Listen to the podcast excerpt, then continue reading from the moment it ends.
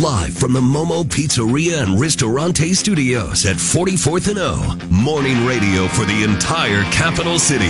This is LNK Today with Jack and Friends on the voice of Lincoln, 1499.3 KLIN. All right, greetings and welcome in on a Monday morning, September the 18th, 2023, and we start out your day in the capital city at 56 degrees.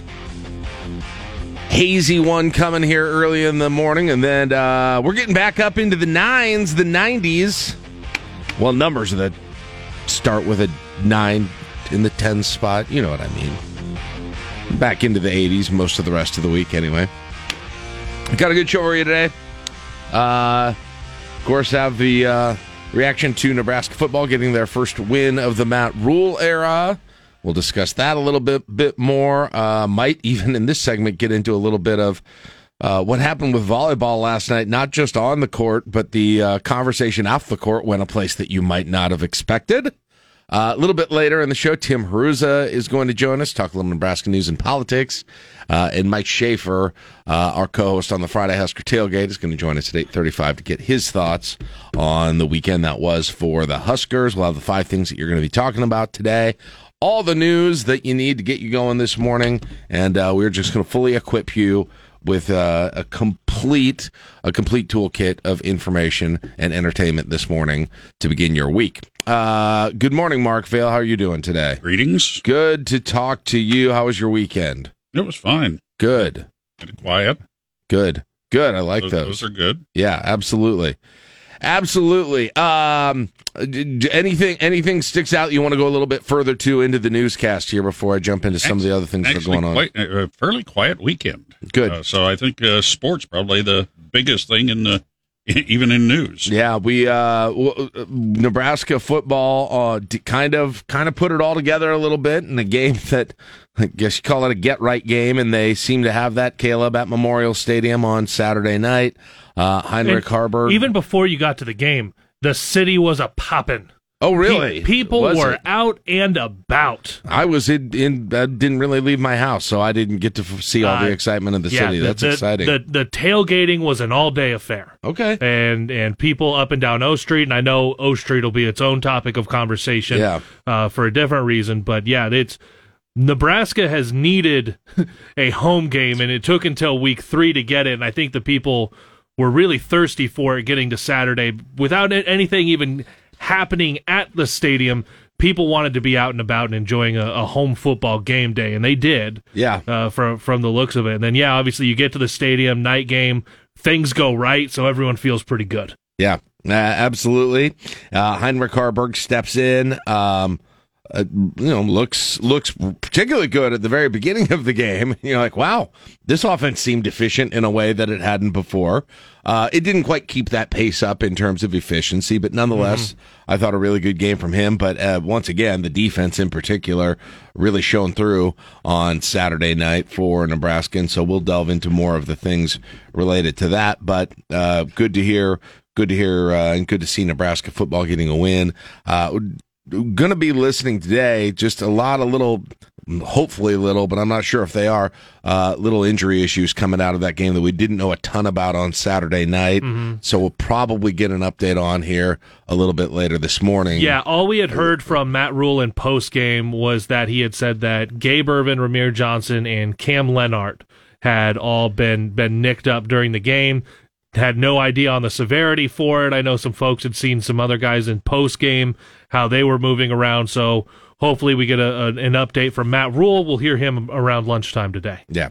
So uh, Caleb and I will delve a little bit further into that game later in the show today. But uh, man, in terms of uh, good stuff happening this weekend in sports, just another great match for Nebraska volleyball last night.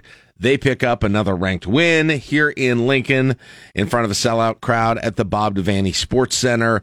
Uh, Kentucky did get a set off of Nebraska, but Nebraska held strong, won it in the fourth set. Uh, but the thing that people, well, a couple of things people are talking about coming out of this game.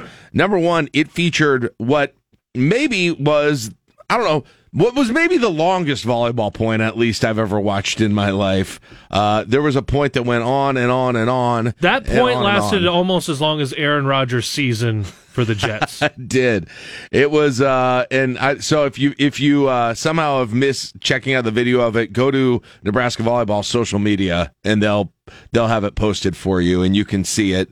But about about four or five diving digs on both sides of the net to keep that thing alive throughout, and it was really one of the best, most impressive volleyball points I've ever seen. With Nebraska actually winning the point and that kind of really took the wind out of Kentucky. I think at the end of that match last night was to not come out on top of that of that marathon point. when when you have an insane point like that, obviously we we have the the bias that we want Nebraska to win it.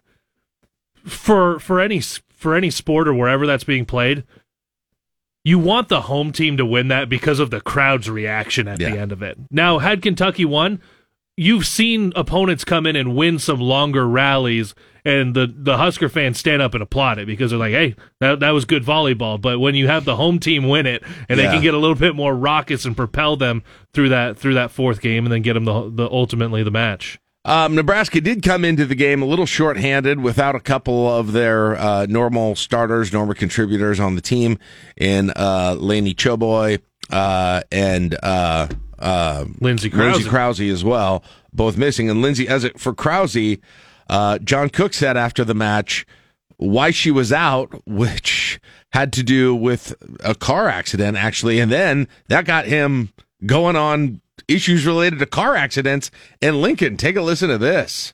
You- Oh. oh, sorry. Oh. I pumped it right. Sorry, I cued you without telling you I was going to cue you on that thing. That's that's my bad. I was like, whoa. No, sorry, that's totally my bad. Yeah. Uh, but, but Caleb got the sound from this last night, and John Cook was talking a little bit about uh, about what happened with Lindsay Krause, and then started opining on the situation driving on O Street right now. You know, Lindsay gets rear-ended on O Street in the middle of the day from some yahoo speeding all over the place, which always happens on O Street. So I said on the radio, I hope the mayor was here and the chief of police, and they hear this. How is she? She went through about 10 minutes of practice today.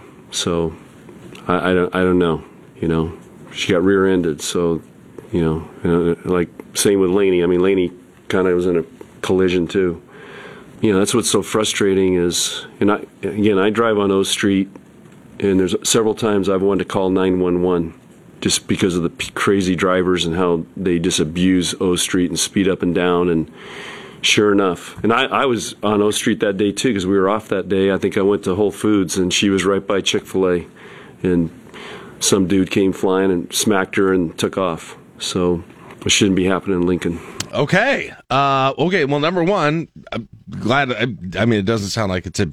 She tried to practice, wasn't able to play. Obviously, injuries that kept her from playing. But the way it happens, it sounds like it could have could have been more serious. And then uh, John Cook sharing, sharing some thoughts on on how bad O Street is now, traffic wise here at this I point. know, Mark hears it every morning Yeah, when, when he's got the windows open, Is probably even with the windows closed. I was- yeah, I uh, and, and people run red lights all the time. Hmm I mean, I I stepped out while you guys were in one of the segments of the uh, Friday Husker tailgate out here in our front parking lot. Some, I, some person I don't know, couldn't tell whether it's man or woman coming down 44th Street, red light, just went ahead and made the left turn westbound on O. Oh. I don't And know. that's a bad intersection. Yeah. Oh yeah. I agree. I, I this is not uh, this is not at all like taking exception with anything anyone's saying. I don't. I, maybe I'm just not on O Street enough to know that notice that it's that different um, than it is anywhere else in town. Do you guys have that perception? That I mean, I understand at night the drag racing thing at night, that kind of thing on weekends. I know that's been a problem. I've heard you got you tell me about that a lot, Caleb. But I mean, you live right over here by O Street, so you're obviously on it a lot. Do you see? Are you seeing it like that? Specifically, people driving crazy on O Street, All maybe in a way that they're not driving in other parts all of the, city. My my preference, and because we live a block off of getting on O Street, if we are going to go somewhere across town, and it involves going east west, we will bounce over to Vine, or we will just get ourselves up to 48th, and then find somewhere else that we're going to go. Maybe it's Adams, maybe it's Holdrege, whatever. but we're getting off of O Street as quickly as possible. Because why exactly? because the drive the driving is crazy. It's the the lane changes without without blinkers. You have this per, in particular over here. You have where it goes from three lanes down to two lanes, and the number of people that either don't know about that and then try to make a make a late lane change, or that do know about it and think they can just speed up and get in front of everybody and we, we, you want to talk about how to zipper merge? It's not a quick zipper merge as as much as some people are. That's There- just west of 48th and O, you yeah, mean? yeah. yeah. So there are just there are a lot of places that already lend themselves to being a little bit more trickier areas to drive, but the drivers just don't seem to care. And- and- Speed is a big issue. yeah, it's speed. As fast as people are going, and then not necessarily caring about anyone around them. O Street is just worse than any other street that we can just bounce over and take and feel much safer. Was there not? Um, yeah, I I thought just a while back we had a story about LPD doing a special project They did. on O Street specifically. I mean, it's interesting. you got because you got John Cook saying LPD needs to be doing something, the mayor needs to be doing something, and there was a report that came out 12 days ago where LPD announced a, that they had completed a special project to help reduce traffic crashes and promote motor vehicle safety on O Street during the summer. So during May through August, they did a high visibility traffic enforcement detail on O Street between 17th and 98th Street. I don't know if I ever saw. Do you anybody? You guys remember I, seeing this? I think it was mostly evenings. Okay. Uh, yeah, I suppose. The detail focused on traffic enforcement saturation on nights, good call, nights and weekends, to combat the numerous reports of excessive speeds and noise in the area. Um, and so they wrote a total of 662 citations and arrests during that time. So that was through May through, in, basically in the heart of the summer this year. 600, uh, 662 citations and arrests on this. 372 total warnings, uh, about 200 speeding citations, uh, 58 speeding warnings, 10 traffic signal citations, 7 traffic signal warnings, 3 stop sign citations, 30 seatbelt citations, 17 seatbelt warnings. Okay. Uh, 45 no insurance citations. Now we're getting into stuff like registration. 198 no valid registration citations. Wow. With that whole thing, 141 other traffic violation warnings, four DUI arrests, by the way, six narcotics arrests. So it's interesting that that it's just kind of interesting. This all comes out like right on the heels of them finishing this entire thing where they were like high visibility we're going to be doing this this summer we're going to be you know we're going to share all the detail that's going along with this as well um and I don't know. I'm not sure. I've I don't know if it didn't get any better, if it didn't change anything, or if we just still haven't seen it yet. I, I honestly just don't know the answer to it. But it's interesting with the timing with this whole thing. 2022 O Street between 70th and 17th and 84th, according to the city, accounted for nine of the highest crash locations in the city of Lincoln. It also uh, continues to be an area that consistently receives community complaints of speeding, racing, loud exhaust, and other reckless driving behaviors. So the question, I guess, is at this point for John Cook and many, many others, what what do they need to do next to make this place safer? They already put cops out at high enforcement and cracked down during the entire summer to do this thing, and it apparently still wasn't enough. I think it- part of it goes to the the staff, the workforce staffing issues that LPD has. They just don't have. You know, they're not. Uh, they're 20, 30, I think, positions short, Right. and that cuts down on visibility um, in, in many I- of these instances. Can they put up traffic cameras?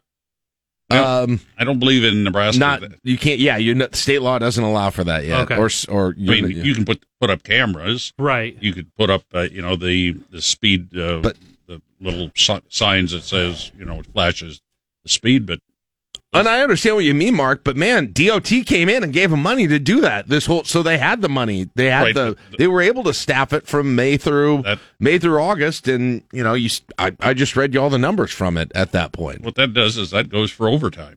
That still doesn't. I mean, they can't do that all all the no, time. yeah, and it hasn't happened all all around, but it like I guess my question is just like even if you did staff it completely, how long do you have to actually do that to change anything? Well, you just Because- have to have more of a presence Yeah, all the time. I suppose. Uh, I didn't realize it was this bad for everybody. I honestly, I, I seriously didn't. I remember. I mean, I'm, I remember talking about talking about this when it started at the beginning of the summer. I remember talking about the drag racing issues that that have come about at this point.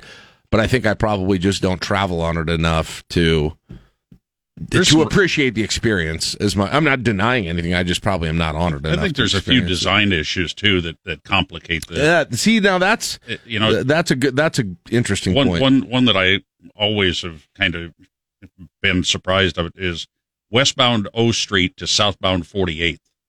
Uh, it's a, a double left turn, but within about a half a block, it goes down to a single lane, and you get people that that are trying to zipper merge while they're That's turning. what Caleb was just talking about, right? Mm-hmm. Yeah, that was the Well, one. no, he was talking Oh. about I was the talking about westbound onto what 46. Oh, you're talking about actually on 48 on, on 48th. When you're going when you turn south on 48th, Gotcha. it's a double turn, but within a very short time, it's down to a single lane, and we all know that 48th Street is a challenge in and of itself.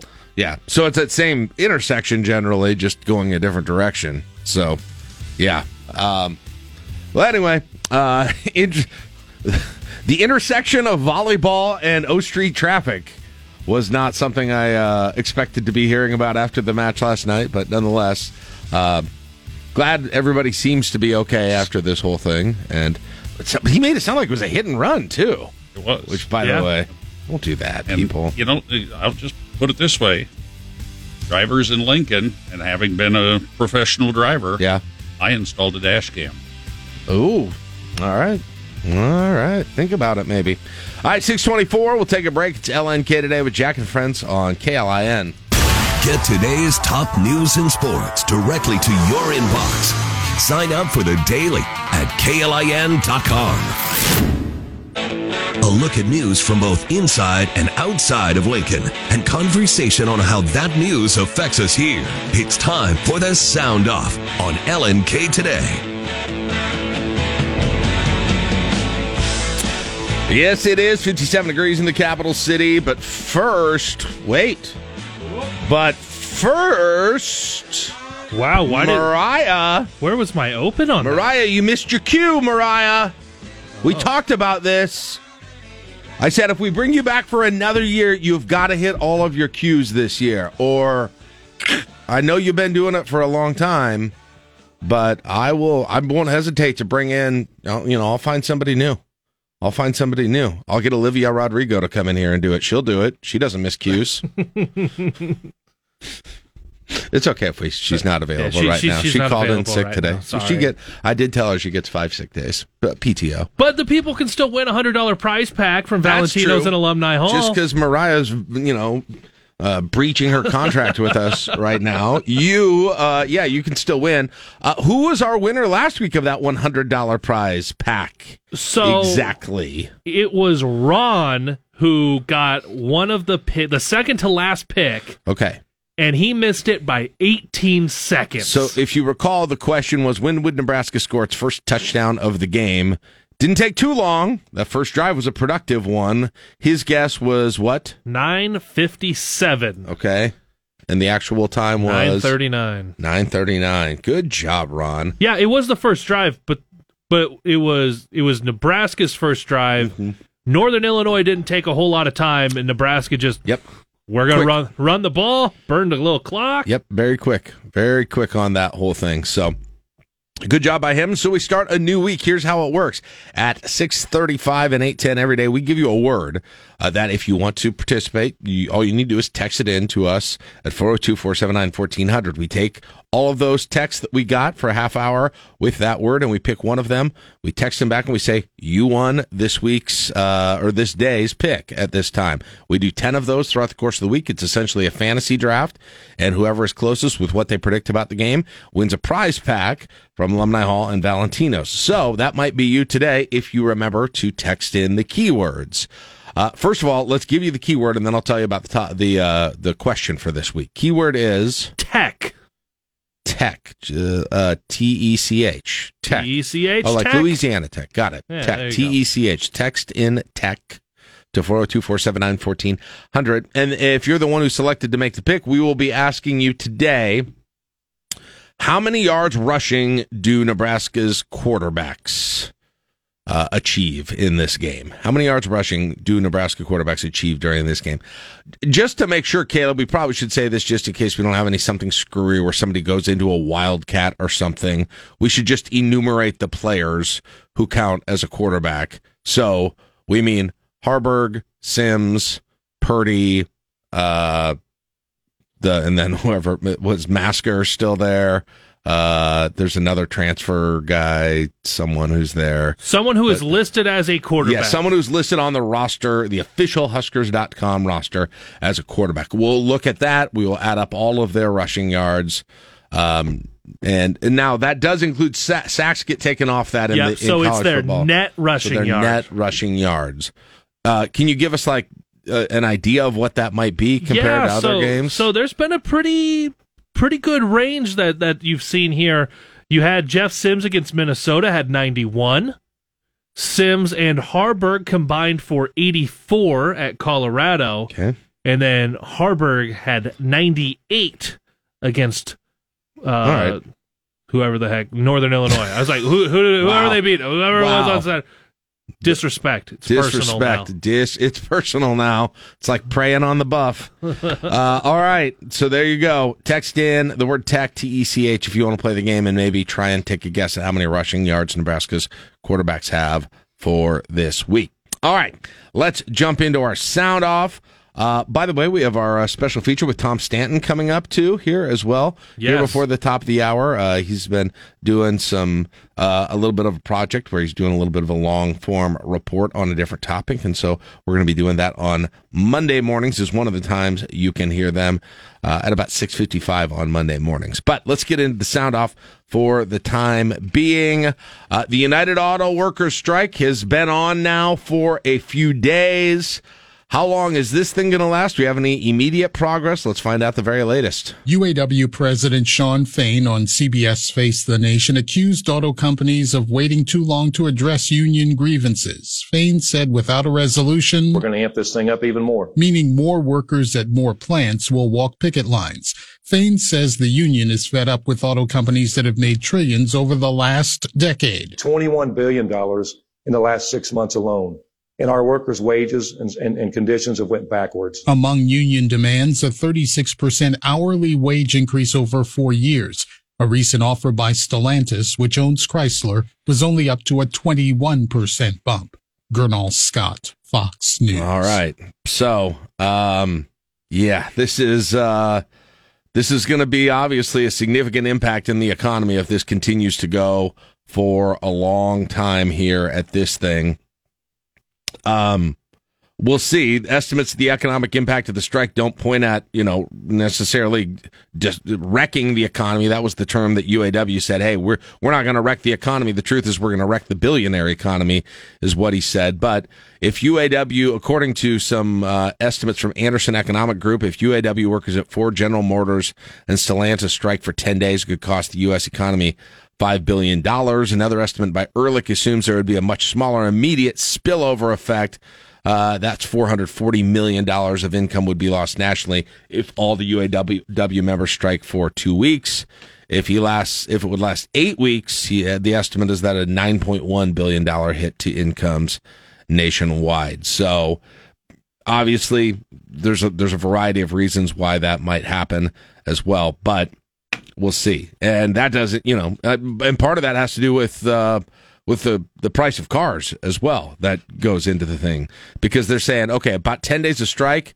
The, the estimate by the economic group is that that means about 25,000 vehicles won't be produced that would have been otherwise. That obviously impacts the inventory, which in, impacts the prices as well. And inventory, I, I assume, is still pretty tight as it is right now as well. So that'll be significant, although not the experts are saying not as significant as COVID pandemic, the computer chip shortages that basically almost shut down the auto Yeah, industry for for a while there with this whole thing. So uh, a little bit of an impact on, or a little bit of a discussion there on what the impact would be of this strike going on for an extended period of time. But hopefully they can get this whole thing figured out very shortly here. Uh, no government shutdown. Well, if the House has its way right now, this is uh, obviously another one of these deals that we've talked about a little bit here where the United States government is on the verge of facing another shutdown if they can't get legislation through the House and the Senate for spending. Well, the House has done their part. Shaping up to be a busy week on Capitol Hill, House GOP lawmakers reached a tentative agreement Sunday night to keep the government funded temporarily and avert a shutdown. The tentative bill includes cuts to domestic spending, and it's expected to pave the way to pass a defensive spending bill later this week. If passed, that deal would keep the government funded through October 31st. The bill still needs to pass both chambers and be signed into law by the end of this month. October 31st. Okay. Um, that is legitimately the definition of kicking the can down the road because No you get that thing signed and you're going to wake up the next morning. It's like, all right, time to figure out the next one on this whole thing. Uh, on a very different matter having to do with the United States Senate. Evidently, they are no longer enforcing their dress code at the U.S. Senate. No more dress code. Oh, hello. Which opens up a lot of possibilities for some of us who have not ru- run for Senate yet. And this was one of the big reasons why. Senate Majority Leader Chuck Schumer has scrapped the dress code that requires legislators to wear professional attire on the Senate floor. Now, this comes months after Senator John Fetterman was slammed for wearing a hoodie with shorts and sneakers. Axios reports Schumer quietly directed the Senate's sergeant at arms to stop enforcing the code, which requires male senators to wear a jacket and tie and female senators to wear a dress or other business attire. The new policy to scrap the code goes into effect this week. Chris DeMeo, Fox News. Get ready for my campaign to be all shorts and hoodies. Oh, shorts and hoodies to Let's- the Senate. Does Yeah. not matter time of year, shorts and hoodies in the Senate for me. Uh, That's yeah. my entire platform. I saw an interview. Fetterman was just like walking in the halls, and they interviewed him. They picked him up, you know, and the the journalists are following him around and just getting to stop for questions. And it was so weird. He looked like he was he was in the halls of the Senate. and He looked like he was coming right out of the gym. it was it was uh, it was not what I was expecting. Uh, hey, we may have company. You know, there's been plenty of talk of UFOs, but what about the actual planets that might be packed with alien life, including that fro- frozen thing that they found and had in Mexico a couple last including week? Including whatever happened. What, Mexico. whatever happened with that? Maybe this is maybe we found the home of Zorkon or whoever that alien was. That planet, named K2-18b, is about 120 light years away and is almost nine times the size of Earth. But NASA experts are also intrigued over some evidence discovered by the James Webb Space Telescope. There's an indication of a molecule called dimethyl sulfide, or DMS, on that planet, which on Earth can only be produced by life, according to the BBC. Researchers say they've also detected methane and carbon dioxide in the planet's atmosphere, a sign the planet could be the home of a water ocean.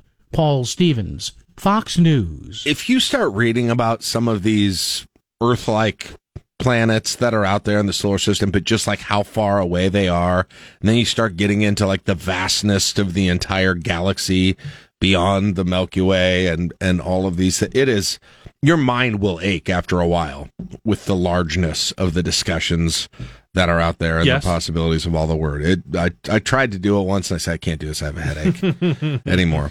Uh, update your phones today. Well, I mean, if you have an Apple phone and you want to, uh, they're not going to add arrow keys to it because they're never going to do that. I'm starting to believe. But the big iOS 17 uh, update is going to roll out to at least some of the Apple customers with iPhones today. iOS 17 is ready to download starting today. The overhaul to Apple's mobile operating system will come with a new feature called Standby Mode, which allows users to view widgets and interact with app notifications without having to unlock their phones.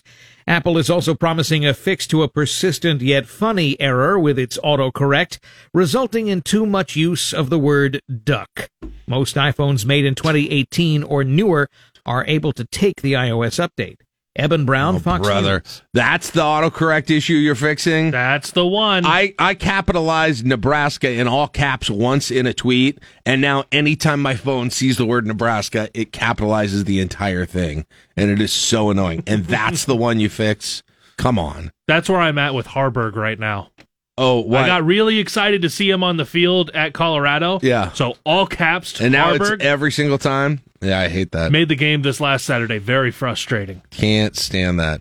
Uh, all right, we're gonna grab our break right now. Uh, we're gonna we're gonna hear from Tom now, right, Caleb? Yeah, Tom. He's uh, got his Tom's talk. This is his second one. He's talking suicide prevention in this week's feature. All right, we will take a listen to that right now. Fifty-seven degrees in the capital city. Also coming up during the seven o'clock hour.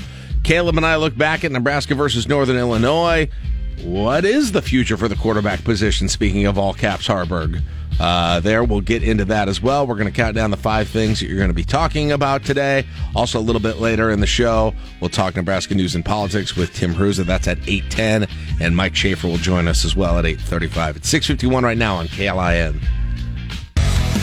Your home for Husker football is 1499.3. Presented on KLIN by Liberty First Credit Union. It's time for Tom's Talk on 1499.3 KLIN. September is Suicide Prevention Month, a time to raise awareness about mental health resources and provide education on saving lives from suicide and also encouraging everyone to learn what role they can play in preventing a suicide, which is the second leading cause of death among Nebraskans between the ages of 15 and 24. And according to the Department of Health and Human Services, someone dies by suicide every 32 hours in Nebraska. I recently spoke with Officer Doug Headley, the mental health response coordinator for Lincoln Police, about the importance of this month. Well, suicide is obviously a very uh, significant topic. Um, there's a lot of stigma that surrounds it, and we want to continue to bring information about it forward so that we can destigmatize it as well as let the public know about um, resources that individuals that are contemplating suicide or distressed um, that they can know about those resources. Headley says during the course of his job, he and fellow officers encounter a number of people who suffer from mental illness and have thoughts of suicide. Headley tells me they are taking steps to make sure people they encounter who are experiencing a crisis get the help they need. One important thing we're trying to do is identify individuals in our community that are needing better access to behavioral health resources and trying to make those connections. We get a lot of calls for people that are experiencing any type of uh, crisis in their life, and the police may not always be the best to respond, so we're trying to connect them to the most appropriate resource dependent on uh, what their situation is. Headley says knowing the warning signs of suicide can go a long way in providing help to people who are having troubles coping with life. People that are talking about it or documenting some type of a specific plan. It could be a written plan, it could be something verbal um, that someone's saying, it could be something they post online. People that are parting with personal effects. Um, so they're getting they're getting rid of stuff. They're making uh, arrangements that could be perceived as end of life. Certainly, those are red flags, and we would encourage anyone that hears or becomes aware of something like that to make a call to the police, um, make a call to someone else that's trusted, and let us know of those types of things. And he wants families to know that there are a variety of resources available to someone who is having suicidal thoughts. A nationwide resource that's been in place for just over a year now is 988. It's the National Suicide Prevention Hotline. It's simply just picking up the phone and calling 988. Um, 988 also has an online chat function that you can chat with a, a trained professional online. They also have a text option where you can text to 988. Another option available is the My Companion phone app. It was launched last year by the Nebraska State Suicide Prevention Coalition. Dr. Dave Myers is founder of that coalition. He's also director of behavioral health services at Bryan Medical Center. He tells me it's mostly geared toward youth who use technology to connect with others, but it can be used by people of all ages. It allows you to kind of record your life so you can kind of steer your future. It allows you to journal what's going well, what are some barriers that I've run into, who are the people that I can rely on when times are tough. Meyer says the app can provide assistance to someone in need immediately. If you do run into a, roadblock in your life, you can connect to folks right away. And let's say that a person has suicidal thoughts, it connects you right away to the Boys Town national hotline or to their text line. DHHS says when someone tells you that they are suicidal, there are ways to show you care by reaching out and supporting them. They say try and use clear and direct language like, I care about you. What can I do to help you? They say it's not about coming up with solutions, but about listening to the person and supporting them as they explore options for seeking health and safety. And DHHS says it's also critical that you look after your own mental health and well-being and seek support on your own if you need that help. And again, if you or someone needs to talk or get immediate help in a crisis, you can get a hold of the Suicide and Crisis Lifeline by calling, texting, or chat 988. Hear Tom's Talk Saturdays at noon and Mondays at 6:55 or listen to the podcast anytime at klin.com.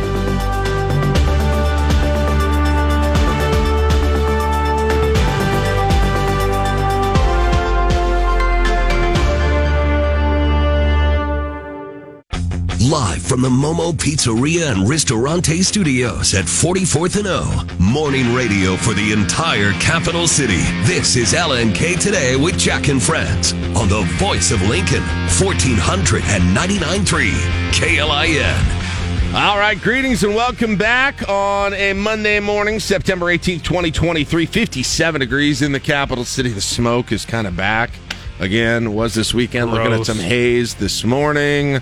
Uh, should clear out then a little bit after that, and then uh, probably the warmest day of the week today. Back into the uh, in the 90s today, back into the 80s. Much of tomorrow. Do have a chance of storms tonight. Chance of storms Tuesday night. Looks like chance of storms Thursday night into Friday as well, and so uh, maybe getting a little moisture out of this week as well. Uh, Nebraska football goes uh, goes. Well, they didn't go anywhere. They stayed in Lincoln, but they did get the win 35 to 11 against Northern Illinois. On Saturday night, Heinrich Haarberg made his debut as the starter uh, and had a uh, had a had a solid game. Looked good. Looked good at this point. Uh, Caleb, let's get the first question out of the way right now. Do you have a quarterback controversy at Nebraska now? Do you believe that the, that there is that? I think you do a little bit. I, I don't think it's it's a it's a full fledged quarterback controversy because you, yes, the the level of competition was different that you were seeing. So I don't know if if Haarberg ends up with two interceptions on Saturday. There, there were a couple that probably should have been picked off. Um, I don't know what things look like if he's running against guys that hit a little bit harder than Northern Illinois, and he wasn't dealing with the same crowd noise. That said, none of those necessarily factor into the ability to just catch a snap, like th- like those Right. those types of things. So I think there there are things that this coaching staff now has on tape that they can see with Heinrich Haarberg that he's able to manage a game that's in front of him and not just make backbreaking mistakes. Like there there was the fumble, he got lit up. Like guys got free, Yeah. uh, past the past the offensive lineman, and he caught. That was more of an O line fumble than that- a quarterback right, fumble. Right, Yeah. like that. That was one that was like you hope the quarterback can just hang on to the ball, Right. But ultimately, it was a turnover, so he's got one through his five quarters of work and four touchdowns to go with it. He's got a couple, uh, three touchdown passes, one one rushing touchdown as well. The seven quarters for Jeff Sims, seven turnovers and two touchdowns, one passing, one on the ground. Um, so yeah, there's there's the potential that's there. I still think this coaching staff, if healthy, likes Jeff Sims. I think though I agree with you. I think, and I don't know if that'll be this week yet, or I don't know if that'll be the week after from Michigan. I'm not, you know, totally sure of what his situation is medically, but I agree with you. I think when Sims is healthy, healthy enough to play, either this week or maybe next week, he'll be back out hmm. there as as the starter. So. I think there's- that may make you happy or sad. I don't know, but I think that's probably what happens. I think there's every possibility if Sims, if his ankle is progressing, maybe it's not 100%, but if it's progressing, the coaching staff may roll him out to start against Louisiana Tech, get a few drives in, and if things are going well, which because of the Nebraska's defense, you can hang your hat on a little bit if you go up two scores and go, okay, just need to manage the rest of this game and the defense will handle it from here. So if you give Jeff Sims, say, the first quarter, which might only be two drives, depending on how long those drives take. Yep. Let him work it out a little bit because he had a week off. And then you get him out of there and know that you have a guy like Heinrich Haarberg who needs to get game snaps because there's the possibility that he'll be needed as a starter down the road as well. But it also lets Sims rest after getting some looks back in a game. And I, I think that's that's a real strong possibility this week. Now we'll need to hear from Matt Rhule today. How good is Sims? Is is that ankle? Is he ready to go? All things equal, both guys 100% healthy. The staff is going to start Jeff Sims still until they see something that absolutely wows them from Heinrich Haarberg or Sims continues to average a turnover a quarter. Haarberg's number, 98 yards net rushing, had a touchdown as long was uh, 20 yards. I think that was that touchdown. That was the touchdown. touchdown. Passing, he was 14 for 24, two touchdowns, no interceptions, one sack. He did his job of not turning the ball over, which was the bottom line job for whoever's playing Mm-hmm. quarterback. I mean, the bare minimum for whomever is playing quarterback right now. The other thing to add into that is that you you may be dealing with some injury situations on the offense. We're going to find out more about that today. Um, but in terms of what the Arsenal, you just don't know coming off of these games. And um, there was there were some mentions of Gabe Ervin uh, maybe having some issues. There was some issue. Rahmir Johnson went out of that game as well. I think there's going to be a question of who exactly is going to be available in that running back room going into next week as well, which you know doesn't necessarily change your mind on who the quarterback is, but it's going to it's going to impact, of course, what this offense is going to do, and Yeah. it's going to be able to do if there are people who can't go on Saturday and going forward. Yeah, it changes who you have available to help out your quarterback, regardless of who they are, because that that's also been an issue through the first three games, helping out your quarterback. Right, a, a ball being somewhere that is more than catchable, and guys not catching it. That hurt Jeff Sims, not quite to the level of the turnovers. But that got him into positions to where he did have to press a little bit, to where he did have to be thinking about other things, where there were guys that were dropping a first down pass, and it's like, well, now you're in third and long, and you don't really want Jeff Sims in third and long right now the way he's played this season. You had a little bit of that on Saturday, but also the team was running the ball enough. If you do have any injuries to the offense to where there's a pass catcher who's down or someone else in the backfield who's down that you might be handing it off to, now you got to figure out who is getting the ball. How how effective are you going to be in some pass protect? Who is going to be potentially on that option or a zone read?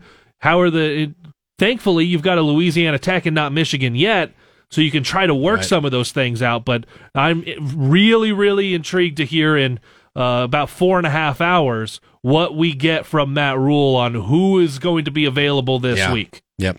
And then, I mean, what we really should probably be starting off talking about after this game, and The beautiful side of the ball. Unfortunately for them, it's always sort of the secondary story because it's not just the one where it's not a quarterback controversy, right? It's not a quarterback discussion, but the defense, um, man, plays completely lights out. Caleb, Northern Illinois does. Northern Illinois doubled their yards basically uh, with the with the backups in in garbage time. Yeah. and got that final score, which was which was kind of too bad because Nebraska was about to lay down one of the most ridiculously um, dominant defensive perfor- performances on paper that you've seen much in this, maybe in this program's history. They were at at one point late in the game. They were at something like forty three yards or something. They were at they were at seventy some yards going into that final drive. seventy three yards. So so you had Incredible. and and I I think it was arbitrary analytics would be the Twitter account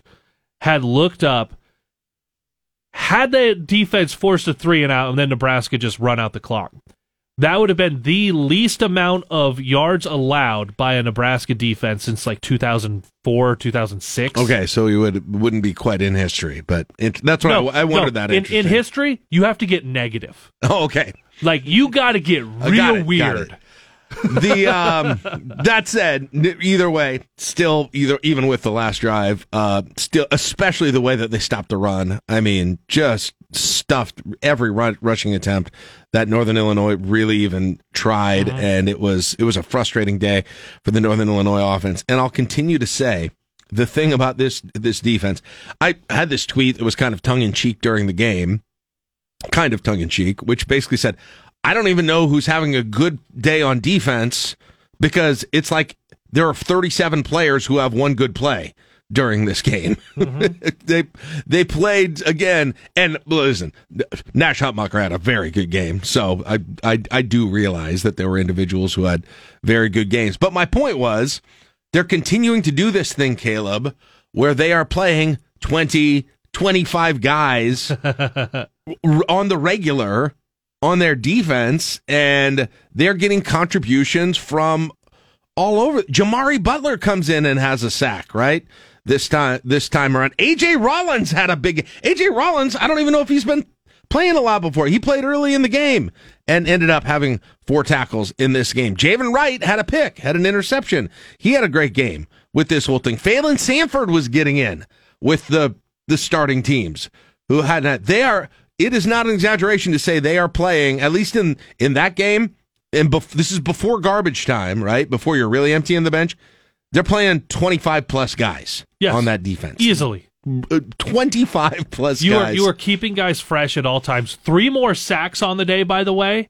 Nebraska third in the nation in total sacks at 14 on the season. Number one in the nation in sack yards. How far back they're getting oh, really? these guys That's in, in interesting. the sack yards. Who's in front of them? Do we have who's in front uh, of them? Wake Forest has 16 sacks. Louisiana has 15. Okay, I'm cheering against. The, I want to get back in the lead in that stat. Nebraska has 14. Texas State also with 14.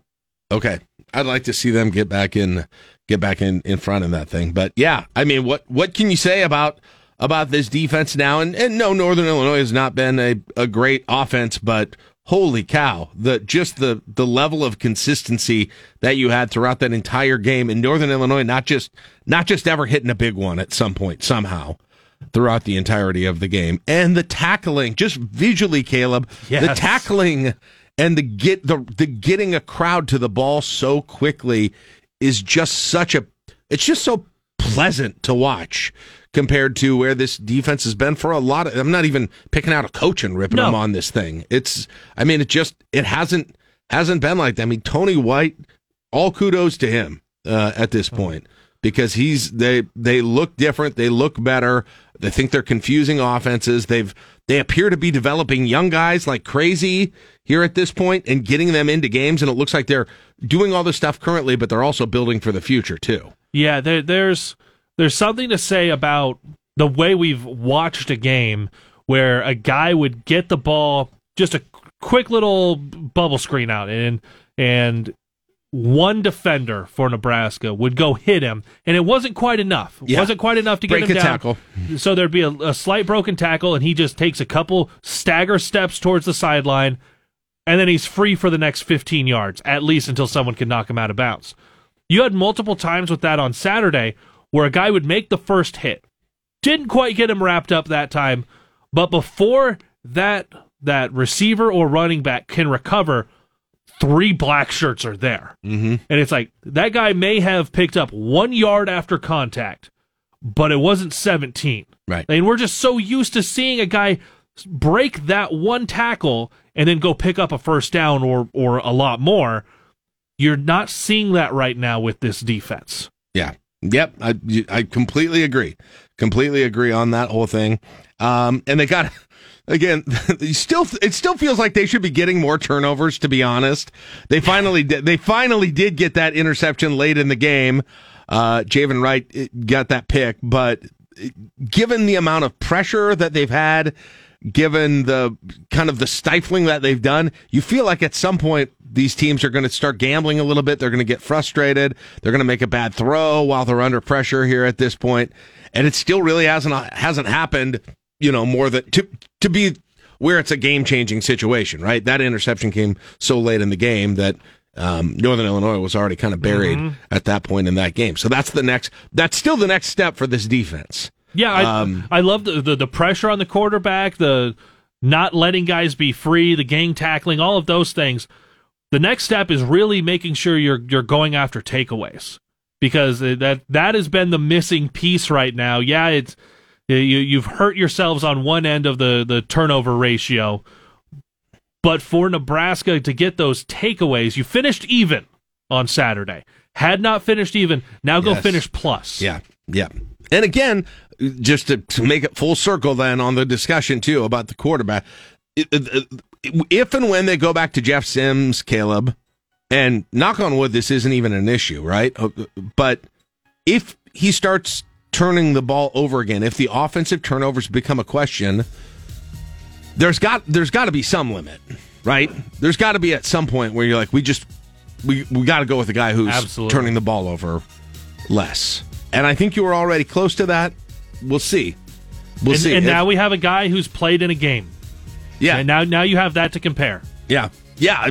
Great. Good experience. Yes. So the eyes aren't quite going to be as wide the next time here and, and played in a couple of games, but now played an entire game as well.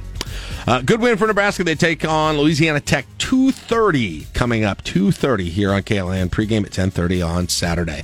It's 7.24 right now on KLIN. Insights into a world of noise and confusion. They say what I think, but smarter.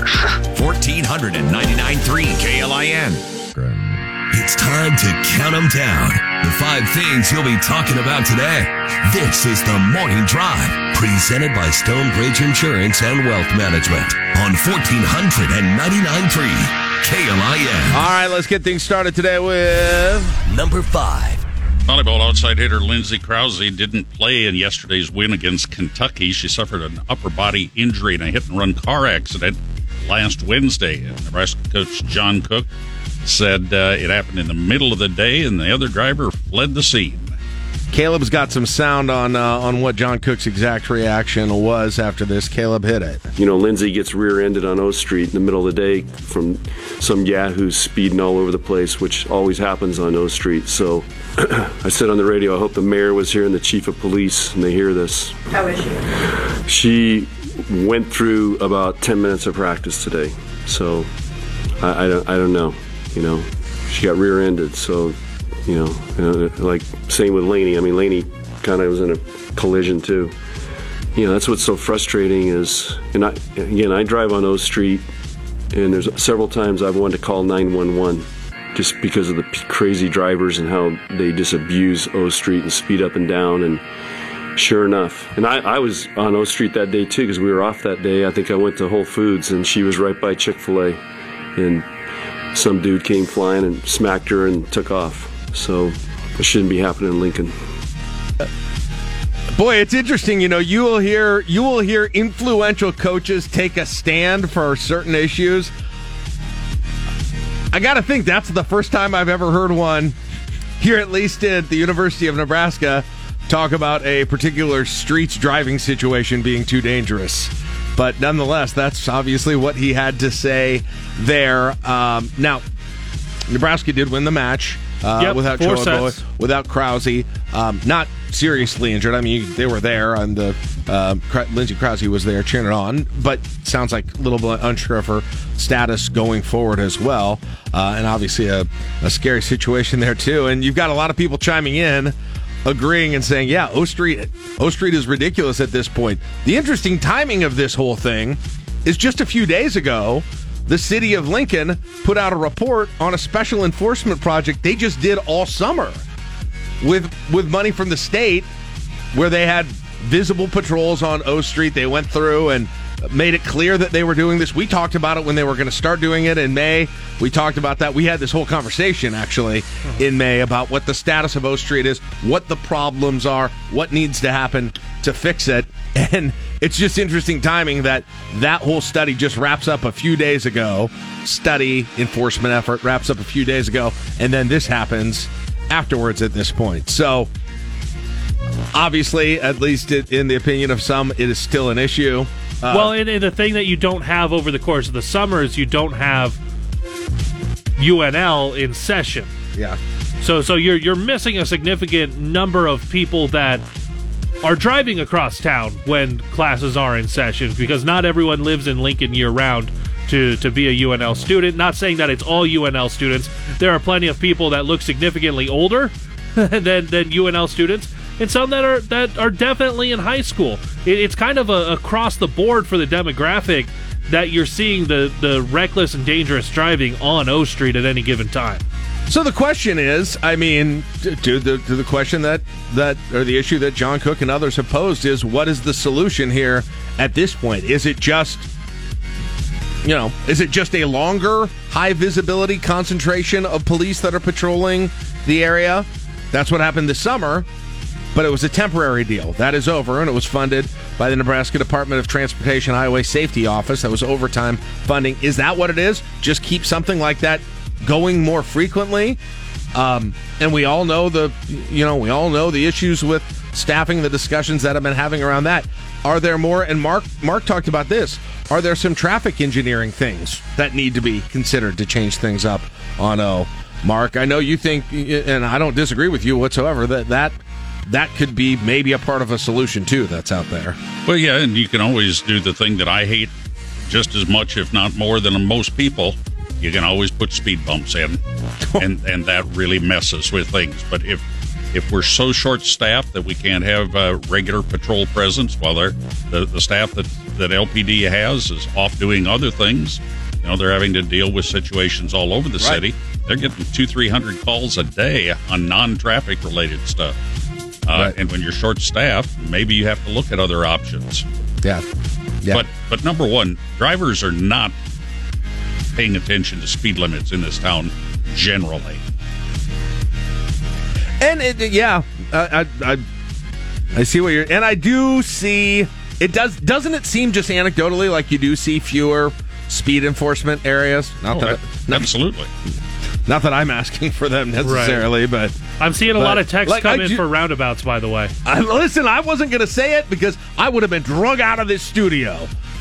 But I mean, I'm good with roundabouts. uh, that- that's not a. I mean, uh, I don't think that's. Think about how long that would take at 44th or at uh, I don't know. 48th I and just, O. it's just a sim- but it's just what is so unique about O Street compared to It's wide and it's long.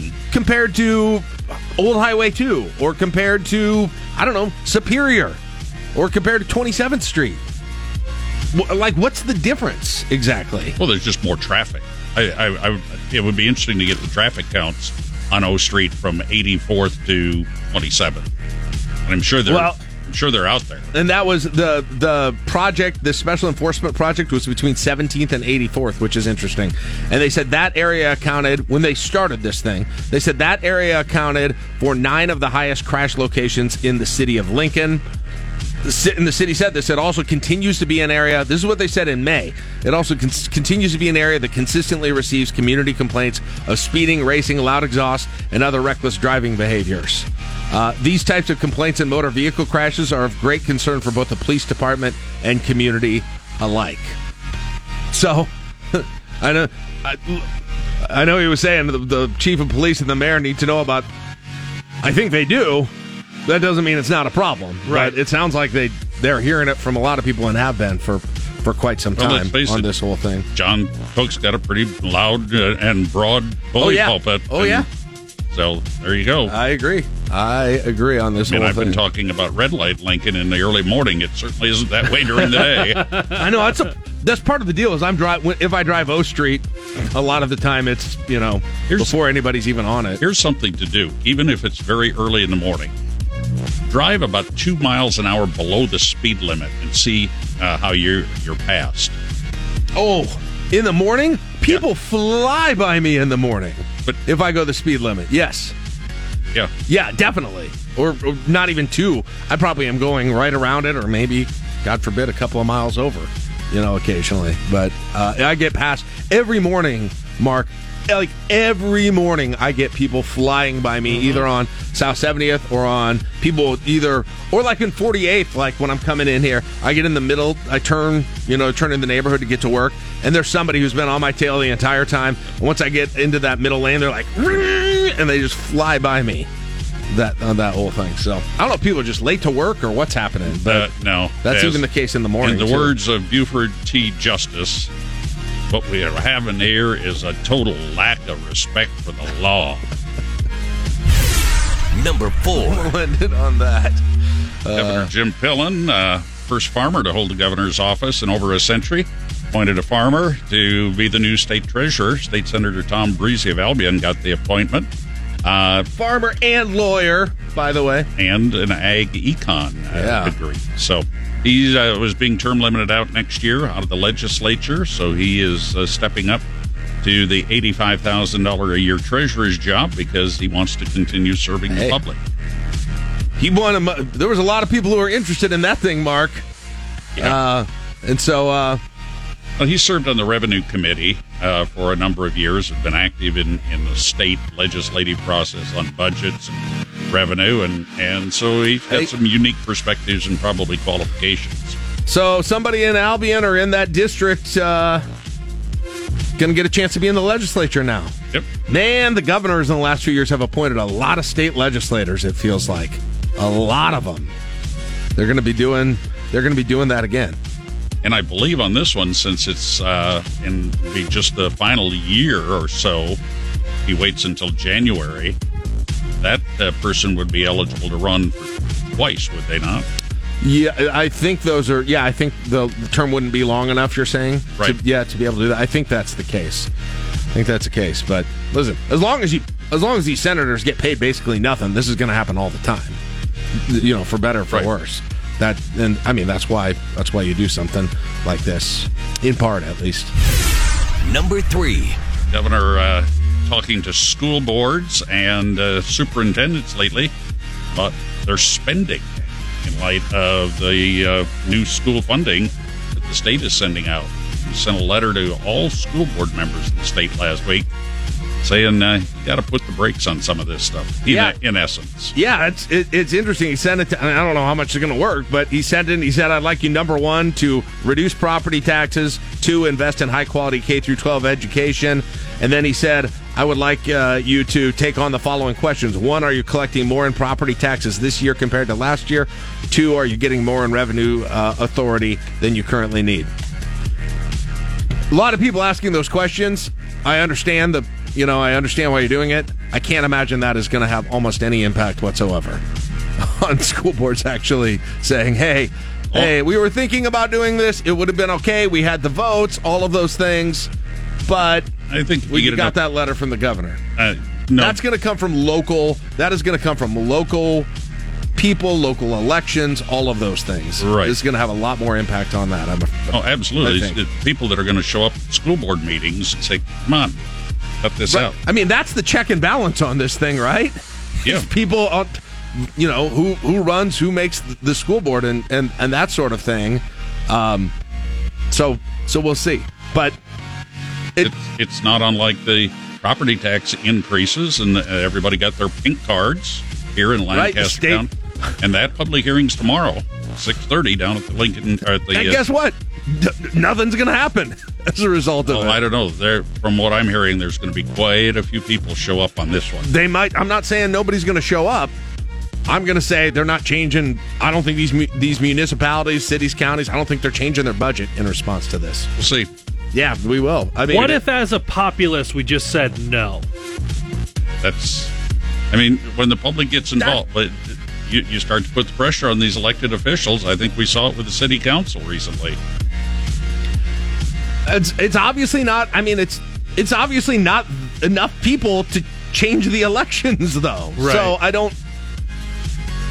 That is going to have the greatest impact of all of these things, and whether you can pick a school board wherever, you know, wherever in the state of Nebraska, you pick the city council, wherever, all of those things. When though, I mean, that's the first line on all of these things, and actually engendering some level of change on these. Well, we'll see what the public has to say about it this afternoon. Yeah. Uh, all right, moving on. Number two. Apple plans to release software updates for its iPhone, iPad, smartwatch today, adding new features and designs. Uh, they announced at the development developer conference in June that iOS 17, iPad OS 17, and Watch OS 10 had a much improved keyboard with autocorrect that will let you swear. Yeah, It will Uh, let you. it will, again, again, I've got many other keyboard autocorrects that are way more annoying than that one. The word tonight still, t- I misspelled tonight once, and now it always misspells it for me. How does it spell quarterback for you? Stop it. That's I, Uh, yeah. So apparently, this usually is going to happen mid afternoon. If you're excited about it, you got to have a It's smart. not out yet. Yeah, I was gonna say, checked I- I pulled it up Go on to your mine. settings app. Go to general software update this afternoon. It'll probably be there. It's uh, it's free. I don't know how They big just- a deal this they stuff just will had be. an update about a week and a half, two weeks ago. On It's a big security thing because that Pegasus thing was getting on on iPhones as well. So uh, anyway, check that out today. It may be cool. I don't know. We'll see. Or may sometimes these things are a big deal and sometimes they're not that much. So we will see on this one. Number one. You guys broke down the uh, win over Northern Illinois. A few hours, uh, I think, what eleven thirty or so. The coach Rhule is going to have a, his uh, meeting with uh, the media, and then we should hear about some of the injuries. Yeah, I don't know. Like you had you had Rahmir Johnson who was out during the game. Mm-hmm. All the, you had both Rahmir Johnson, Cam Lenhardt. At one point, I was just like, "Where are those guys?" And they weren't playing. And then there were reports about Gabe Ervin. Um, you know, I know Mitch Sherman had some tweets about Gabe Ervin. He said he thought he might be okay, but it sounds like there's still at least some level of question as well.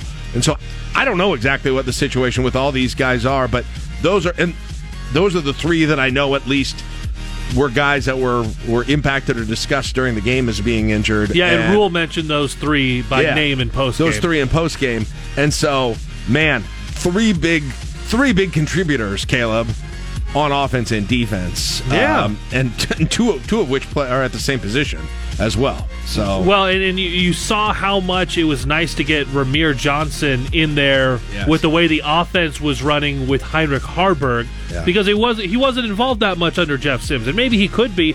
I think you could plug Jeff Sims into a lot of the same play calling that you had for Haarberg this last Saturday.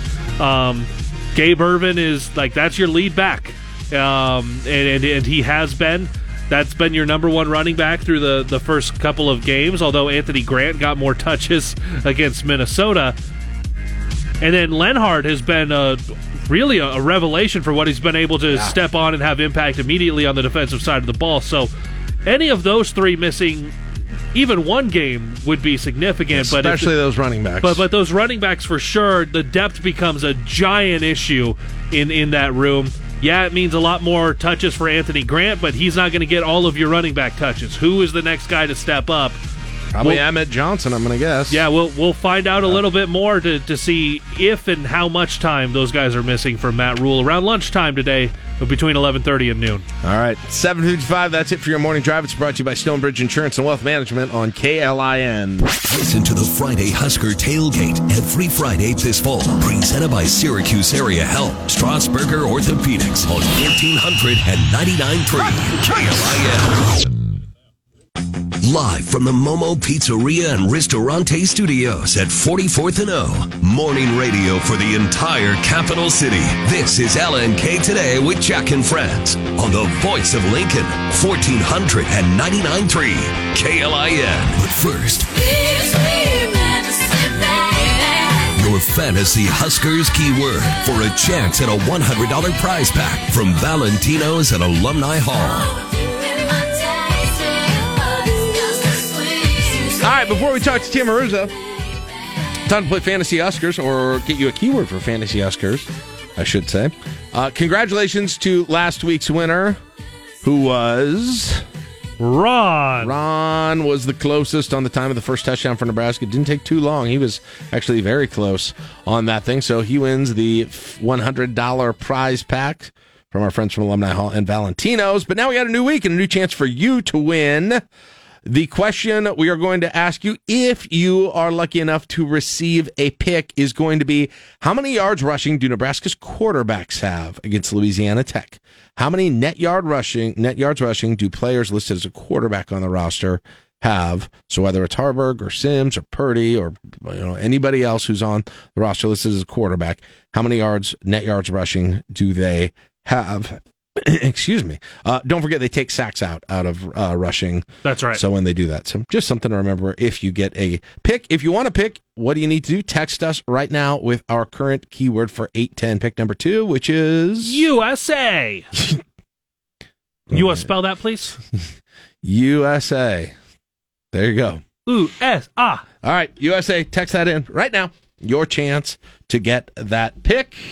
And we say hello to Tim Hruza. Good morning, Tim. How are you doing today? I'm doing well, Jack. Happy Monday. Thank you. Happy uh, Happy Monday to you. Um, did I you? Feel, I feel like the world is right. Uh, it's like the first time that you and I have been able to connect in three weeks, man. And look, we made Nebraska win. Even. yes. the magic, the magic of knowing that we would get together over the tones of Mariah Carey's beautiful voice on a Monday morning. It's amazing. I know. Three week hiatus. Hey, did you ever think that um, you know coaches coaches in the past have used their their influence, uh, you know, and you know their pedestal to for important causes and and and done that in the past. Did you ever think that would be uh, a Nebraska coach and the traffic on O Street? Did you did you did you ever see that one coming here exactly and the potential dangerousness of it? I, I no, I did not expect to have this conversation uh, heading into the week, and it's like a it's a really sad story where you got a player that's clearly hurt, and obviously the coach is Coach Cook is understandably upset. Yeah. Uh, for like her safety and like just the general well being of folks on that road, but to to take like direct to go direct at the city for it is an interesting like on a, I did not expect that to be the conversation that we oh, having. They're going to get calls now too. By the way, I mean, he, like I said, he he wields some influence in this town, and so oh, absolutely. Absolutely. Like they're going to have to respond, aren't they? They're going to have to put out a statement or something, are they not? I think I they will. I think you can let. I I think it would be a bad idea for the city, whether it's the police department or the mayor's office or whomever, to kind of let that pitch pass Yeah, by. I think so without too. Sort of defending either defending yourself. without, I mean, or without without at least responding and letting people know that something is going to happen. Because, and here's the thing, Jack.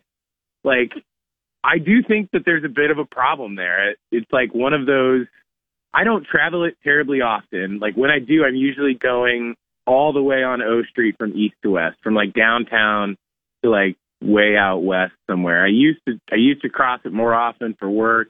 Used to spend a lot more time when I was working in an office closer to 48th and O on O Street. The the six lanes there with like you know the median intersections and those sorts of things. It just makes it for a weird feeling place. I think. I also think you couple that with the hills and people can like go down the hill and see all the way straight across and and you get people who drive fast you get people who are in a hurry trying to get across town weaving in and out of traffic i mean i've experienced that um i don't know that i've ever i've never been around or seen an accident there so i don't know how prevalent that is like statistics might bear that out a little bit better but we've had some really tragic instances on o street That's true. um that drag race or speeding incident it was a year or two ago. Yep. Um, Memorial Day weekend a year you and a half ago. Yep. yeah, on a on a night out when people are kind of showboating cars. I don't I I don't know. Like I've heard rumors that more of that sort of like showboating happens on weekends and those sorts of things.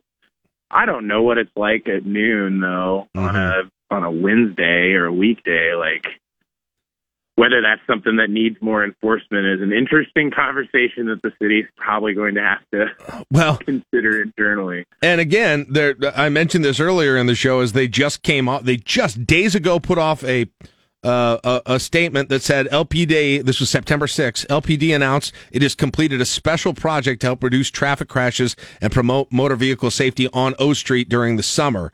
From May through August, they conducted a high visibility traffic enforcement detail on O Street between 17th and 98th Street. And so the detail focused on traffic enforcement saturation on nights and weekends to combat the numerous reports of ex- excessive speeds and noise in the area. So this kind of goes to the nighttime stuff. Um, and then they went through and said all the, they actually uh, had a total of almost 700 citations and arrests that they gave out during this time for that, um, including 200 of them for speeding, 200 citations for speeding, another 58 for speeding warnings. Um, so they were, they were doing that, but it's, go ahead. Well, no, I was just going to say one other conversation that comes up in the context of this. Sometimes at the legislature too. I feel like there was a bill introduced last year by a Lincoln senator um, that deals with like the ca- cameras at stoplights and those Yeah. sorts of things. Like, how do you? How, at some point, we do have to have a conversation with that. And I don't, I don't know that I was directly involved in that bill or anything, but I know in the past when it's come up, the city has always had concerns about the cost of maintaining video archives, right? Is that what it Um. For long periods of times and and using, you know, server space and storage alone for video recording is not not cheap and it's not a small task. So but like you do wonder at this point, you hear about these hit and run things on occasion. Like it, it sucks when there's an athlete involved and it affects kind of a team sport and those sorts of things. You feel bad for the victim in that instance. Um, they do happen in any city, I think, and then you just kind of wonder at what point do we start talking about whether there's is there camera footage? Is there camera footage of bad instance? Do you can you hold that person accountable and like how do you, how do you hit somebody and run off? Like you got to be kidding me at some point. Well, yeah, Um, I mean, I got one solution you could do. You could do like uh, eras. You could do speed. You could check speed with cameras, right? You could do it. You do. You can go to Arizona and like every time you go there, you get a ticket. It feels like with the with the red light cameras. Red light tickets are a thing in other states. I don't know whether that's good to be enforcing traffic. You could do that. witnessing it, but I remember. Uh, Uh, didn't do- didn't Chris Beutler want to do that one year? I think he did. Beutler had that as like kind of his like year annual platform. Like ten years ago, he wanted to do to to have red light cameras. Um, I mean, and I remember it got a poor remember, response. yeah, maybe six or seven years ago, even a bill in the a bill in the legislature that would have allowed for red light cameras, and there's a, there's pushback from it from from some of the um, civil liberties groups and Yes. the libertarian the libertarian bent is like don't let big government ticket me, right? Like you that sort of a thing. You can't you can't trust virtual Oh electronics to, to enforce crime, sort of a thing. So, who maybe maybe this gets that conversation started again. Who knows? It might. It, it, it might. I, what I still don't quite understand, I know you sort of talked about why O Street is unique, but again, there are other streets in town. You know, there are other there, there are other somewhat similarly situation similarly situated streets in town where you've got multiple lanes, where it's you know long stretches without uh, a stoplight necessarily, where it's very heavily traversed, especially at certain times. Whether you want to talk about portions of 27th Street or portions of Old Highway 2, or you know, pick your pick your one. I just it still makes me wonder why O Street seems to have be be the one that is the most problematic, according at least to what LPD is saying when they when they started this study, because they said this is the one we get the complaints about essentially. I yeah, that's an interesting point too, Jack. And like as you're kind of making it, I'm wondering in my head what the difference or the nature of the difference is between O Street and Highway Two. It may be that it's a two lane divided, an old Highway Two, I guess. Old Highway still 2. call Highway 2. Nebraska Expressway, I believe. Nebraska Parkway. No, Expressway. Parkway? No, it's Expressway, right? Expressway. I don't know. God, it's just killing Uh, me. But like the divided two lanes or whatever may just make it feel different. I do feel like you get weaving in a three lane situation more, and like I don't know, my my always experience Uh, that I always yeah. motorcycles weaving in and out in that three lanes and trying to get trying to get across town. It may also be that it is just like almost the only east west thoroughfare. Like how else do you go east? That's a good point. Like, I mean, down to old normal. way south to Old Cheney. Um, yeah, normal will get you east west, but not clear across town. Right. Not like O Street does, like for a portion of it, and it also kind of goes in a southeasterly direction, right? Yeah. Um, Vine. Even if I you mean, go north, like yeah. Vine is separated by the university, Yeah. and then it gets separated down there too. Well, maybe it doesn't Cornhusker? split down by the mall. Yeah. Yeah, there aren't a ton of 'em. Yeah, you're Holdrege, right. Yeah. Holdrege sort of go, sort of goes through, but that's Pioneer. I mean, so like eventually Pioneers runs into the to the old highway too. Yeah, Uh, you gotta go- you gotta go way south. You get to like Pine Lake and Old Cheney and those things. Yeah, And so maybe just like the nature of the way Lincoln's developed and kind of that small townness that, you know, always gets talked about in terms of how traffic flows are in this place. Um, maybe it just forces O Street to be the, the only way you can get from 84th to downtown. And I don't know. I don't know. I, I just, uh, I still think those heel, I think the hills make it feel different too. Like when you come down off 48th Street, you have a big hill all the way to 56 coming back up with three lanes and I don't know. People are kind of in a rush to get to the other side of it because you can see everything in front of you. and I'm not and, and I don't I'm not meaning to deny anybody. You know, d- obviously it's had it's had its problem, and obviously LPD was saying, hey, we get so many more complaints. It's we've got nine of the top traffic air, accidents in this area. I just haven't necessarily. I might not just be a very perceptive person though. I, I just uh, like I. I haven't noticed it. I mean, I, of course, I noticed bad driving in Lincoln, but I noticed kind of you know spaced out throughout the city, not so concentrated in one spot. But my experience, obviously, is is not the norm on this whole thing. But Jack nonetheless, just obliviously passing down O Street. yeah, basically. I mean, I think I kind honestly, I think I avoid it, but not necessarily because not necessarily because I think people are driving like maniacs. It's just like uh, sometimes, especially if you're going like out of the downtown area in the late afternoon, which is more likely when I'm there, the lineup at those stoplights, it's just, it's so long. Like I, no, nobody can go particularly fast in those things, right? I mean, if you, I'm sure you've taken O out of downtown at some point at like 4:30 in the afternoon. It sucks. There's a lot of stoplights everywhere. But this it's not because people are driving fast, though. right. well, I feel. I mean, I feel bad for Krause. I feel bad for the victim. I, yeah. I, I hope there are cameras or something that caught some part of that. I mean, whether it's Chick Fil A cameras or whether it's some other business in that area, Right. um, right. Or whether it's city cameras, I guess. But maybe that's the conversation we have to have, which is making it known and enforcing and doing some sort of protection there. And and maybe too, maybe Jack, maybe the statistics would tell you that it is not any more unsafe than anywhere else, and you had some frustration and well and upset an upset coach who's defending a player, and rightly so, for a situation in which they were a victim of a crime. No, I mean, I mean, to his point, LPD May third, twenty twenty three, put out this this release that said they, that said O Street between Seventieth and Eighty Fourth accounted for nine of the highest crash locations in the city. It also continues to be an area that consistently receives community complaints of speeding, racing, loud exhaust, and other reckless driving behaviors. They said they said as much in May, essentially. So they're the ones who would know, not you know, not me necessarily. So not my limited experience. Well, it'd be interesting if they respond, Yeah. or if they make a statement, or They will. I think they will. I bet they will. I bet. I bet they will. All right. Uh, hey, we took up all our time talking about O Street. We didn't get. We didn't get to analyze the new state treasurer situation or see if third time's a charm for medical marijuana. I think we got some time for all that though down the road. Sound good? oh yeah, I'm good. All right. Sounds good. Uh, have a great week, Tim. Appreciate it. We'll talk to you again soon. All right. You too, Jack. There's Tim Hruza. 62 30 miles per hour. Slight chance of a thunderstorm later this evening. Overnight low 63, 87 on Tuesday. From the 1011 Weather Center, I'm meteorologist Brad Anderson.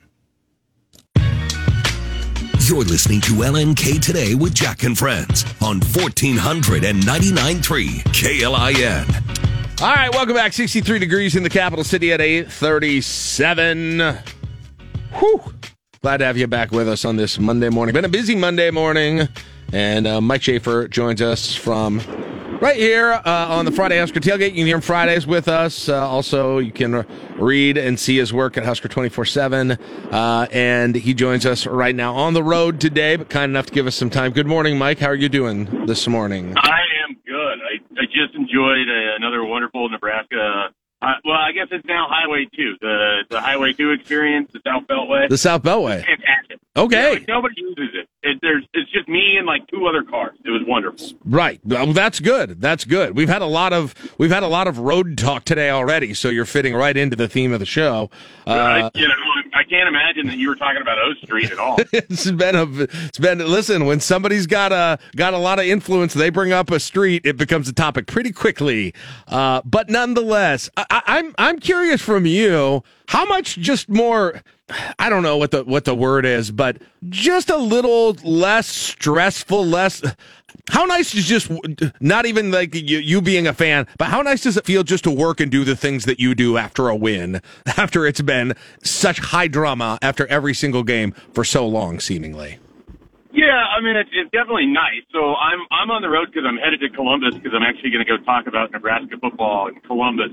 And I was thinking to myself before that game started, if they lose to Northern Illinois, and then I'm showing up in my hometown, and then it's going to be like three people are there, this is going to like hurt my ego a little bit. So I I kind of needed Nebraska win so they could get over seven people in attendance to this thing. But Yeah. uh, we'll we'll see. We'll see if we can get to ten. Yeah, I don't know. It's just I, I saw. I think Mitch Sherman had a tweet like, and he was he said something to the effect of like, "It's nice to have a game where it's not uh, where the question you're not asking is like, what is the what is the impact of this on the program overall for once?" Because it felt it feels like it's been a long string of those going on for a long time.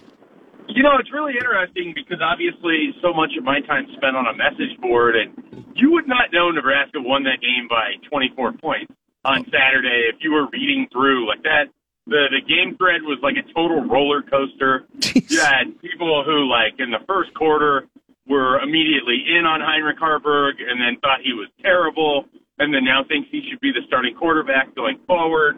You had you know people just convinced Nebraska was going to give that game up even though at no point were they really ever threatened.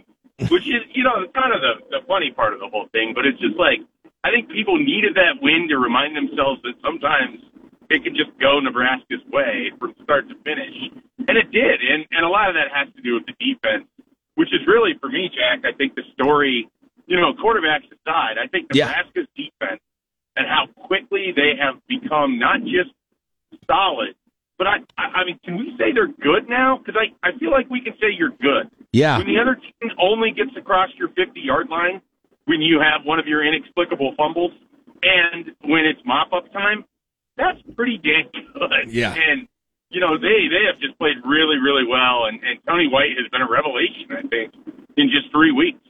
Yeah, I want to. I was, in fact, it's interesting you said that because I'm going to start there. I started the show talking about the quarterback situation with Caleb, but uh, we, we've done that a lot, and we can get to it. But to some, at some degree, you do.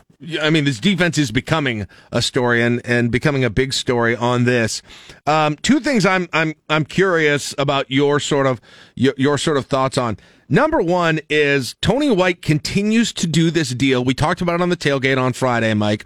Continue to do this deal where he rot- rotates players and a quantity of players I just don't remember really ever seeing. I don't know if I've paid attention to it closely enough with other teams, but I know I haven't seen it with Nebraska. And he even seemed to amp it up even a little bit more. Like during the game, Mike, I'm like, oh, there's AJ Rollins. Oh, there's Phalen Sanford. I didn't even count them in the 22 for last week. And there's probably another two or three guys like that. What does that, uh, what does that strategy, how much do you think that plays into the success? And why do you think that Tony White's doing it? Well, I I think if you take him at his word, and he talked a little about it on Wednesday of last week, they want to elevate guys who are practicing well, who have played well on special teams. They want to reward them with some opportunity on defense. And then, in his words, like if you put them in and they play well, why would you not continue to play them? Right.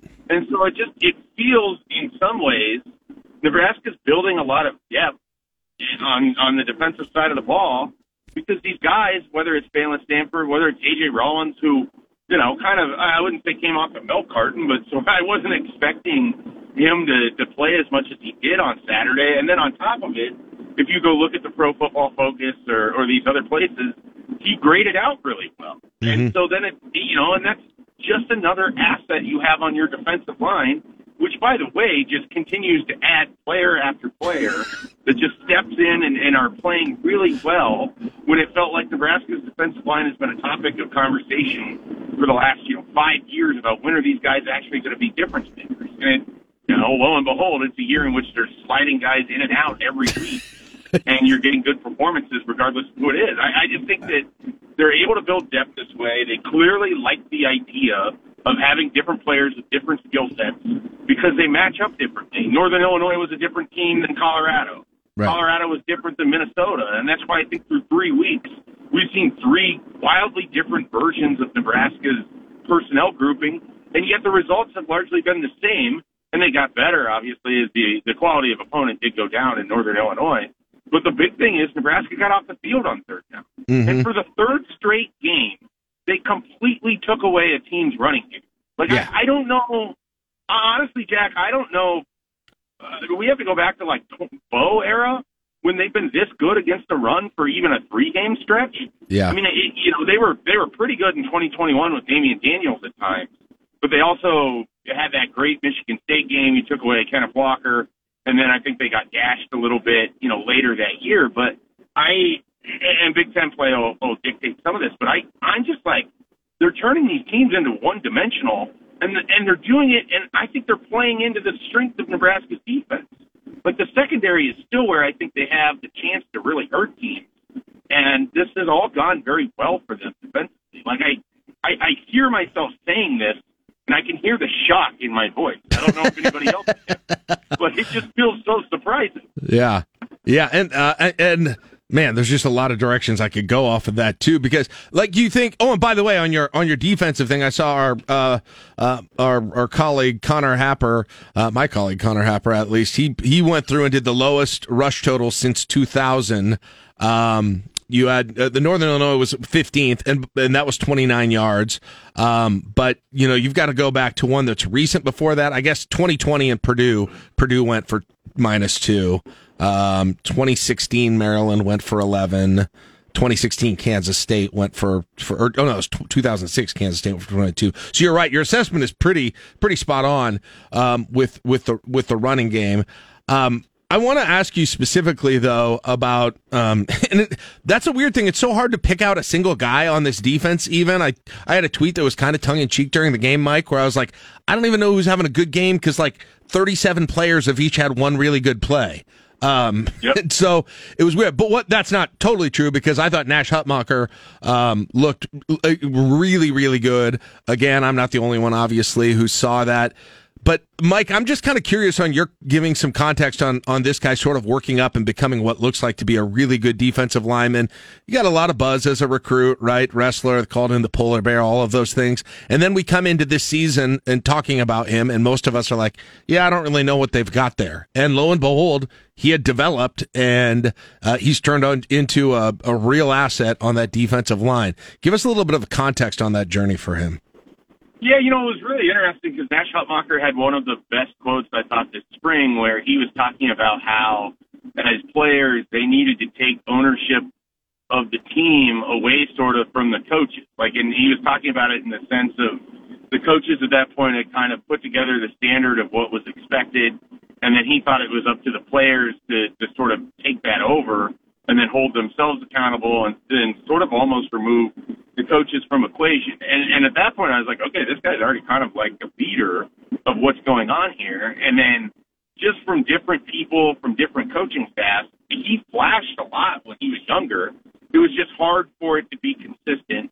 I think this scheme and what Terrence Knighton is asking him to do relative to Mike Dawson and a little bit Tony Tuioti allows him to be more aggressive and more forward attacking and less kind of trying to just fight out a stalemate, if that makes sense. It, it's sometimes hard to describe Nebraska's defensive line strategies in recent years because when you say it out loud, it just sounds like it's not going to work. and then when you say, yeah, they're letting them move forward this year, it's like, wow, that seems like a great idea. No wonder they have more tackles for a loss. You know, so uh, I think it, I think what he is being asked to do is more natural for him now, which is just you see the ball carrier, go get the ball carrier. And there was multiple times. Um, and I, there's one specific play, and I can't provide enough context that people are going to be able to come back to it, where we watched him cross the face of two different offensive linemen, shoving basically both of them into the backfield, right across the formation, and blowing up a play. I don't know that he got the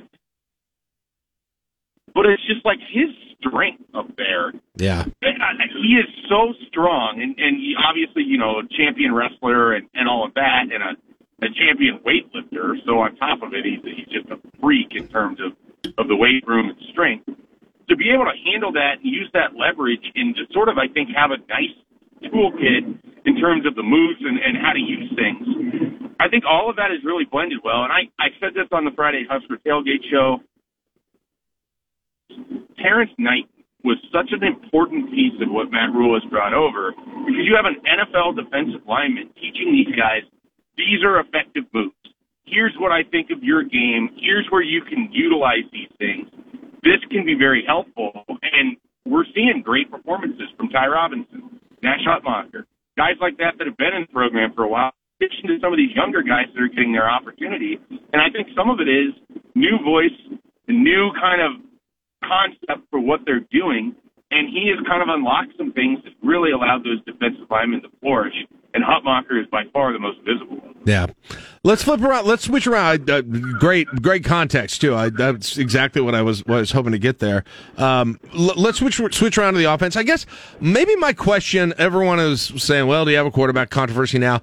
Is my question is is this like is is the one who's going to end up being you know assuming there's no injuries, anything that changes, the quarterback who ends up really taking the lion's share of the snaps this year going to be the one that doesn't turn the ball over in huge numbers. Is that is that eventually what this is going to boil down to? Because I understand, like I I, I expect they'll bring Sims back in when he's healthy, whether it's this week or next week. Um, but I also imagine that he's going to have a little bit of a short leash when it comes to turnovers as well. And so is the bottom line just going to be, hey, whichever of these guys does not does not uh, hemorrhage turnovers essentially is going to be the one that's going to end up being the the real starting quarterback for the rest of the year. Yeah, I also think we're in a situation now where you're probably talking about both of these guys starting games throughout the rest of the year. I mean, with with Nebraska having to rely on the quarterback run game as much as they have so far through three weeks, you got nine games left that you're guaranteed, and you're hoping for that tenth game. I think you're going to need both of those guys to stay, um, you know, to at least have one healthy every other week. And so I I don't know that there's a big difference in what the offense can do if either one of them is on the field. And so I do think the Yeah. turnover factor is going to be such a key portion of this. Yes. And at the same time, I, I don't know how you felt about it, Jack, but it also feels like both Heinrich Haarberg and Jeff Sims are the most explosive player on offense when either one of them is playing. Uh, so yeah. it, it sort of feels like you're going to have to live with some degree of volatility in terms of turnover because these guys are also going to be asked to be your most critical players. And yeah, Be the case of the quarterback, but they're not going to necessarily do it as much with their arm as they're going to have to do with their feet. And if that is the case, where that's the best weapon, it obviously increases the chance that they're going to get banged up a little bit. And you are going to need both of them too, right? And, so I, I anticipate, you know, regardless of whichever one starts this week, and I wouldn't be at all surprised if they give Jeff Sims a second week to just kind of make sure he's good to go. And then that leads you into a really weird conversation for Michigan week, which hooray, nothing better than that. But yeah. um, you know, I I think you try to get Sims as healthy as he can be because if you're going to ask him to come back and run, and it's any kind of lower body injury, which I believe that it is, then you you kind of need him as close to full strength as he can get in the middle of the season. So if Heinrich Haarberg can help you get to another win against Louisiana Tech, don't overthink. Now at the same time, when you face Michigan, when you face Illinois, all of these things kind of go out the window. Then you need the guy who's going to give you the best opportunity to win. And so I think you move forward with Haarberg. If he has another good week, then I think you kind of leave it up to practice and you see which one looks better heading into the Michigan game. And then you, it might be a week to week thing. Like this might really be a discussion we have to have every single week. Because I know Sims has started slow and poorly, I guess if you will, with all of the turnovers. But I don't think the staff wants to just put them on the shelf and never use them. Right. And so I, I think they're going to have to find some value there too. And, I, and what I'm also curious about, do you think at any point we will see both of them on the field again like we did against Minnesota? Um, I, I, mean, man, at, at some point, if you, if you, if, if it's true, they're your two best weapons. Yeah, I kind of do. Yes. I mean, I think so. Don't you?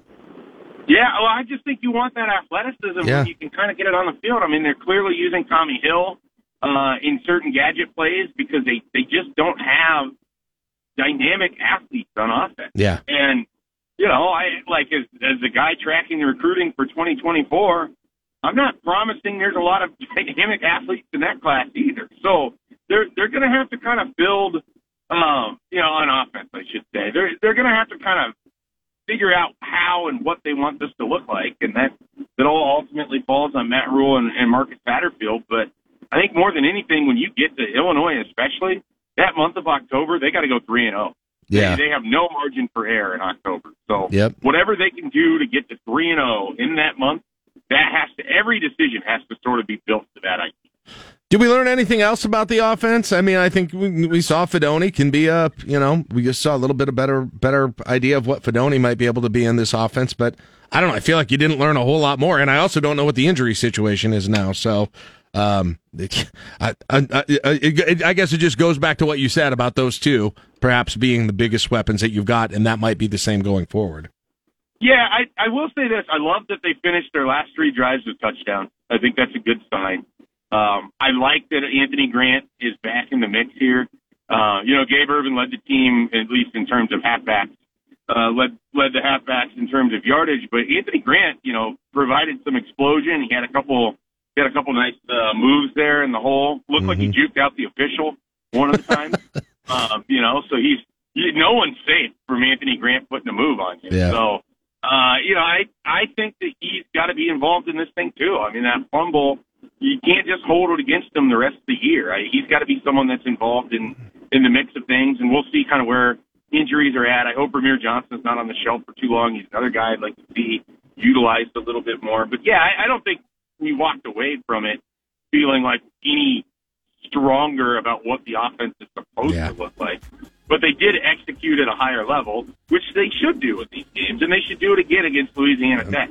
Stop the turnover bleeding is is job one right now, and for the most part, that happened. Uh, great to talk to you, Mike. Looking forward to Friday, coming off win, getting ready for Louisiana Tech. Have a great week, and we will see you bright and early Friday. All right. All right, sounds good. Thanks, Jack. Have a good one. There you go, Mike Schaefer, our co-host on the Friday Husker Tailgate. You can read his work at Husker 24 7. 855, we'll take a break. We'll wrap up the show, get ready for tomorrow after this on KLIN.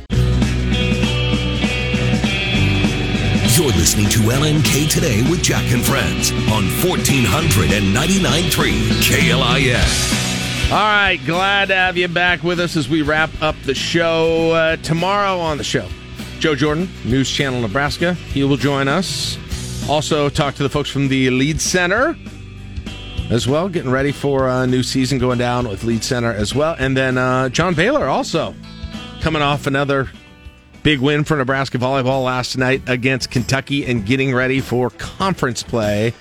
JB will join us to give his us his thoughts on the uh, Stanford and Kentucky wins and how this uh, conference season is going to play out now that we know a little bit more about all these teams. Fantasy Huskers, Andrew says 114. Steve says 87, as we're asking for the net rushing yards of Nebraska's quarterbacks this Saturday. It's all been it's they've all been kind of in that range. That's that's right kind of where it's been. What would you what would you if you were making a guess here on this thing? If I put a guess, I'd put it right. I'd put it about 96.